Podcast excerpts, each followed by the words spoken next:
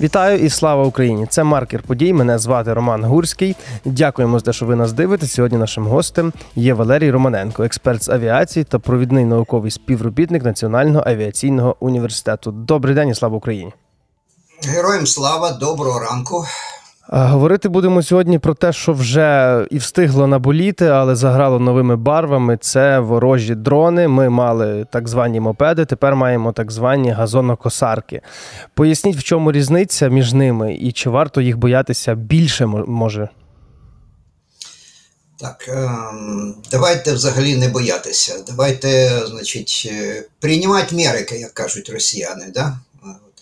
Значить, е, що таке мопеди, всі знають. Що таке косарки? Це поодинокі, е, кустарні, несерійні вироби. І нема сенсу їх лякатися. За Тобто- своєю конструкцією вони страшні, за зовнішнім виглядом, так.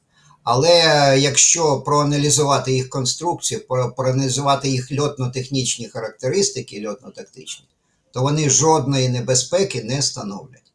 Бо щоб запускати в масове виробництво таке, вибачте, лайно, да, треба взагалі не мати голови. Ти там виграєш на примітивності фюзеляжу, але програєш на всі, по, всім остальні, е, по всім іншим параметрам. По яких саме параметрах, що ви маєте на увазі? Ну, шахед, наприклад, має е, двигун 50 кінських сил, авіаційний двигун, і тягне 40-50 кілограмів вибухівки. Там, ну, самі розумієте, поки що. Мгм. А, чітко не, не, не вказували, яка кількість вибухівки. Тут двигун 7 кінських сил, набагато гірша аеродинаміка, і а, цей апарат може тягнути 2-3 кілограми вибухівки. То для Чи чого вони? Росії? А? То для чого А, тоді вони Росії? Я не знаю для чого Росії, бо це явно кустарне виробництво. Десь, значить, вони там в якійсь МТС, там в якійсь майстерні кілька штук зробили. Якщо порівняти дві фотографії, один від іншого буде відрізнятися. От, е, двигуни там стоять авіамодельні, не авіаційні, авіамодельні двигуни на 7 кінських сил. От. Тому вони і характерний звук. Я колишній авіамоделіст і чітко, значить, знаю, от саме так працюють авіамодельні двигуни. І якщо порівняти це, е, здається, двигун DLE 60, да, значить, на 7 кінських сил 60 кубиків. Да, для великих таких радіокерованих е, е, літаючих моделей. От. Тобто, е, фактично, це багато галасу з нічого зроблено. Жаль, так. У нас є багато більш важливих новин, те, що наші льотчики на F-16 почали літати, те, що нам нові системи, те, що ХОК запустили. Але чомусь ну, медіа зосередилися на цих безпілотниках, які взагалі жодної загрози, скажімо так, не становлять, навіть якщо використовувати їх для засмічування радіо, е, екранів радіолокаторів. До речі, про радіолокатори збивати їх легше чи, чи не легше, і чи взагалі треба, якщо ви кажете, що вони не несуть великої загрози? Ну, якщо проаналізувати е, їх льотно-технічні характеристики, не публікувалися, бо їх ніхто не досліджував. Бо нащо витрачати на це ресурси? Але я колишній, ну я закінчував мехмат, аеромеханіку, да? я просто порахував мідель, порахував потужність двигуна, там два двигуни в тандем. І другий двигун він взагалі затіняється, і його ефективність мінімальна. Його вклад е, в загальну, там, загальні льотні характеристики. Да? Так його швидкість заледве сягає 100 км, там 100-120 км. У шахеда 220. На будь-якому радіолокаторі просто вмикається пристрій селек- селекція рухомих цілей за швидкістю. І все, що менше там 150, наприклад, кілометрів, воно просто відсікається апаратно, да? не виводиться на екран. Ну, от і вся небезпека від цих. Там вони, можуть поставити скільки завгодно кутових відбивачів, да? щоб вони як, якнайбільше значить, мітку робили на радіолокаторі. Але вона просто не буде з'являтися на екрані радара. А 2 кілограми, то там дешевше витерпіти удар від нього. Да? Ну це, розумієте, 2 кілограми це навіть одноповерховий будинок вщент не зруйнує. Бо, наприклад, 155 мм снаряд там 8 кілограмів вибухівки, чи від, від 8 до 10. Да, тут 2 кілограми. Ну і значить, ну, стріляти по ним ракетами ну, жодного сенсу нема. А Може- загалом, загалом наша протиповітряна оборона в цьому році орієнтована на те, щоб всі безпілотники збивати а, за допомогою мобільних груп і артилерійських систем, а не ракетами. Е, Власне, от таким мобільним групам е, простіше збивати такі безпілотники, чи складніше, бо вони менші банально? Яка різниця? Більший, менший, розумієте? Значить, якщо там кулемет, е, ролі там, значить, 3 метри розмах крила чи 1 метр розмах крила, жодної ролі не грає. Там ставиться, значить, суцільна завіса, отак от стріляєш, він влітає в цю завісу, да, і, значить, і там, або ставиться, ну, береться упередження, да, скільки там е, корпусів, там на 3, на 5 корпусів, да, і просто нажимається курок і чекають, поки він влетить туди. Тобто рі- різниці як, як такої нема. Так само Різниці жодної нема, і тут розумієте, настільки примітивний цей апарат, в нього не бензобак, а ця каністра, пляшка для води, якої ну така сама, як розвозять по офісам, да? кругла пляшка. Ага. Там попадання однієї кулі і витікає паливо, і він взагалі падає. От. І взагалі ці, ці безпілотники ми. Всі безпілотники ми е, отримали ціленькими, їх навіть не збивали, вони самі падали. Ага. Угу. До речі, продовжуючи тему безпілотників, е, президент України Володимир Зеленський десь заявляв е, про те, що цієї зими ми вже будемо не тільки терпіти, не тільки відбиватися, а й якось відповідати. Тобто Росії в плані там, можливо, навіть е, ударів по енергетиці.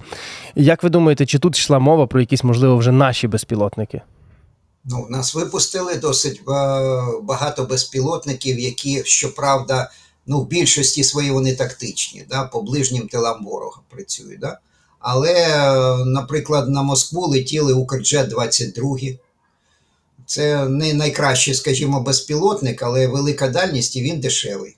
От. Ну, але ті самі 4-5 кілограмів, значить, вони чисто демонстраційні для того, щоб відтягнути комплекси ППО від лінії фронту на захист там Москви, там от, інших міст. До речі, це вдалося, бо більшість панцирів е, відтягнули всі це все, ну розташували навколо Москви.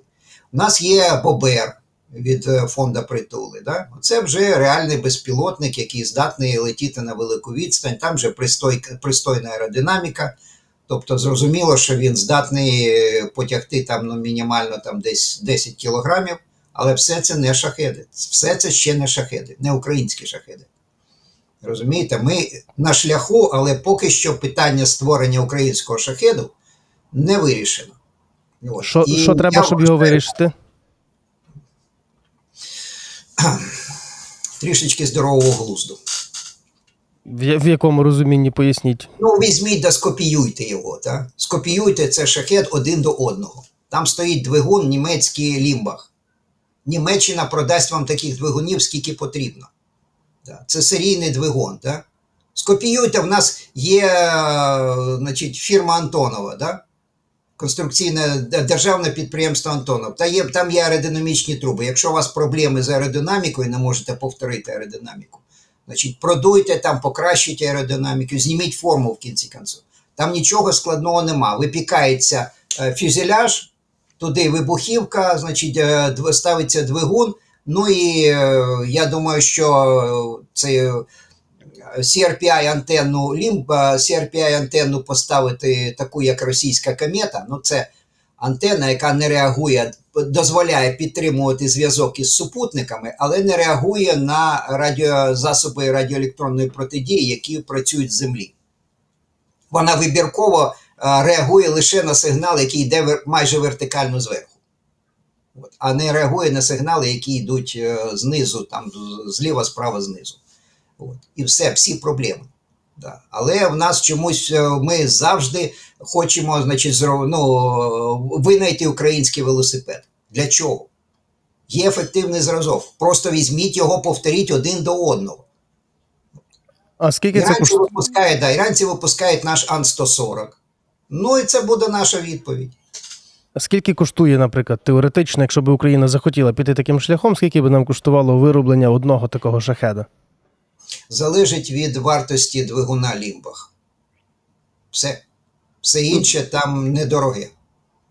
Ну, а при, приблизно Знову ж таки, вартість того Ну, самого Я не можу двигуна. порахувати. Значить, е, там же потрібно рахува- порахувати е, склопластик, смолу, яка піде на корпус, радіоелектронні комплектуючі, але це ну не більше. Значить, взагалі, от, е, воно буде дешевше від тих бобрів, що зараз ми запускаємо. Приблизно, якби ми зробили копію тих самих е, значить, шахедів іранських, да, хоча б 131-го, я вже не кажу про, про 136-й, да, От. То воно взагалі мало, бу, мало би бути ну, не перевищувати 20-30 тисяч доларів. От. Але там значно, значить, ну, там кілька тисяч буде коштувати двигун, от, а радіоелектронні комплектуючі зараз ми вже маємо змогу отримувати від союзників. До а, лютого минулого року ми не могли отримувати від них комплектуючі. Отримували, але в мізерних кількостях. Зараз проблем нема. Тим паче, що ми вже показали, що там Texas Electronics, ще два десятки провідних фірм, значить, е, їхні компоненти знаходяться на всіх зразках російської зброї. Да? Ну, от. І зараз, якщо вони почнуть щось заперечувати, то сказати, вибачайте, на кого працюєте, хлопці. Ну, От. Тобто потрібно було ще зробити рік тому. От отримали перші шахеди, негайно почати а, випускати аналогічні вироби, і тоді а, самі розумієте, якщо росіяни отримують те саме у відповідь, да, почалися б якісь перемовини, а може, значить, ми там не будемо взаємно це робити. В розвідки обох країн підтримують сталі зв'язки. Тобто в нас є і можливість, і відомі технології, і в принципі це не не- так би мовити, Абсолютно, недороге абсолютно задоволення. всі, да. Абсолютно всі технології відомі. Да. Потрібно просто не, ви, не, а, винаход, не винаходити український велосипед. Є добрий, є цікавий зразок, повторіть його. Повторіть і поставте на, на нього 40-50 кілограмів вибухівки. Для того ж, якщо воно вже попадає, то щоб це було відчутно, а, а не було демонстрацією. І ще таке питання: це фактично перша в світі така війна, де так масово застосовуються безпілотні літальні апарати. В нас є якісь там і цілі угрупування квадрокоптерів, і там навіть продовольство ми так доносимо. Як би ви оцінили Україну в цьому плані? Тобто, чи даємо ми собі раду, чи маємо ми зараз, наприклад, шанси потім розказувати світу, як правильно робити армію дронів? Ну, звичайно, бо все ж таки ми перші, перші скажімо, мимоволі учасники сучасної війни, війни дронів, війни безпілотних засобів. От. Війни майбутнього це вже зрозуміло з досвіду півторарічного до нашого досвіду, да? що люди на полі бою, це фактично, ну, е, скажімо так, нонсенс. Якщо індустріальна країна, да, то є можливість максимально замінити людей. Бо зараз дрони є ну, авіаційні, звичайні, безпілотні літальні апарати, є дрони морські, да? є дрони FPV, First Person View дрони, да? які можна запускати роями, і якщо йде атака, можна поодиночці вбивати атакуючих кожного. Да? Підвісити там 2-3 дрони для огляду. Да? От. І е, сучасні війни, ви бачите, чим закінчується масова війна, армія на армію. Так? Чим вона закінчується? Як Перша світова війна, нема засобів прорвати оборону. Завершується тим, що йдуть позиційні бої багато місяців, і кожна спроба прориву оборони з тієї чи з іншої сторони загалом блокується через мінімальний час. От є якесь просування, є, значить, але через мінімальний час або налітають гелікоптери, або підходять резерви, або натикаються на підготовлені позиції, от, і е, наступ зупиняється. В Першій світовій війні е, там з'явилися танки, і тоді з'явилася можливість прориву оборони. Зараз такого нового засобу поки що не видно технічного засобу. І крім того, можливість е, мобільності військ і перекидання резервів зараз величезні, і блокувати наступ загалом не буде проблемою. Тим паче, що основний засіб прориву оборони бронетанкова техніка дуже вразлива для протитанкових ракет. Росіяни чим блокують наші наступи? Гелікоптерами з протитанковими ракетами і негайно викидаються мобільні групи з наземними пусковими протитанкових ракет. От. Плюс Ракети на системи залпового вогню моментально ставлять е, мінні загородження. Ну просто ракета вибухає повітря і розкидає бомби. Піхота по них пройти вже не може. Це протипіхотні міни. Ну, я можу показати, в мене там вдома є пара зразків. Да? Це малесенькі такі крильчаточки, схожі на кленовий лісток, ну так летять от по такій самій траєкторії. Да, значить. Але для піхоти це, цей район, де вибухнула така ракета і всіяла мінами, він закритий. Потрібно, щоб там пройшов танк і почистив її гусеницями. Тобто, е, чи зроблять, на вашу думку, безпілотники, зокрема авіаційні, такий самий прорив в війні, як колись зробили танки? А, проривні, е, бо зараз е, розумієте, яка ситуація? Зараз війни інші. Зараз безконтактні війни. Час безконтактних війн. Це означає, що війська мають просто утримувати позиції. Ну, я маю на увазі про знаєте- прорив в плані військової справи в цілому, не прорив на полі а бою, а військові, я просто кажу, а, яким чином зараз воюють. Да? Якщо раніше головне залежало від збройних сил, так зараз головне залежить від економіки. Хто Ну, перший впаде? Чия економіка перша впаде, той і переміг. І е, війни наносяться, ну, ураження ворогу наноситься далекобійними засобами по його економіці, по центрах прийняття рішень, по транспортній інфраструктурі, і об'єктах індустріальних, всьому, від чого залежить обороноздатність. Да. Ну, от Ну, якось так це просто підтверджує, підтверджує всі теоретичні е, напрацювання, значить, військових теоретиків, що саме така війна це війна майбутнього, і ми в ній зараз, на жаль, беремо участь. тобто за безпілотниками майбутнє в військовому плані. Е, Не лише за безпілотниками, а за безпілотниками в поєднанні з іншими засобами, тобто крилатими ракетами, балістичними ракетами, авіацією, ударною авіацією, там протиповітряної оборони. Ну, е, е, має бути, розміта а Збройні сили це оркестр. Там нема, значить, альти вони не більш важливі, ніж е, власне скрипки. Да? Хоча Ну ясно, так. звук є голосніший. Зрозуміло. Дуже дякую вам за таку змістовну розмову. Поговорили про все, що цікавило. З нами був Валерій Романенко, експерт з авіації, провідний науковий співробітник Національного авіаційного університету. Дякую за інформацію. Мене ж звати Роман Гурський. Донатьте на Збройні Сили України і не забувайте, наша русофобія чи русопатія ніколи не буде достатньою.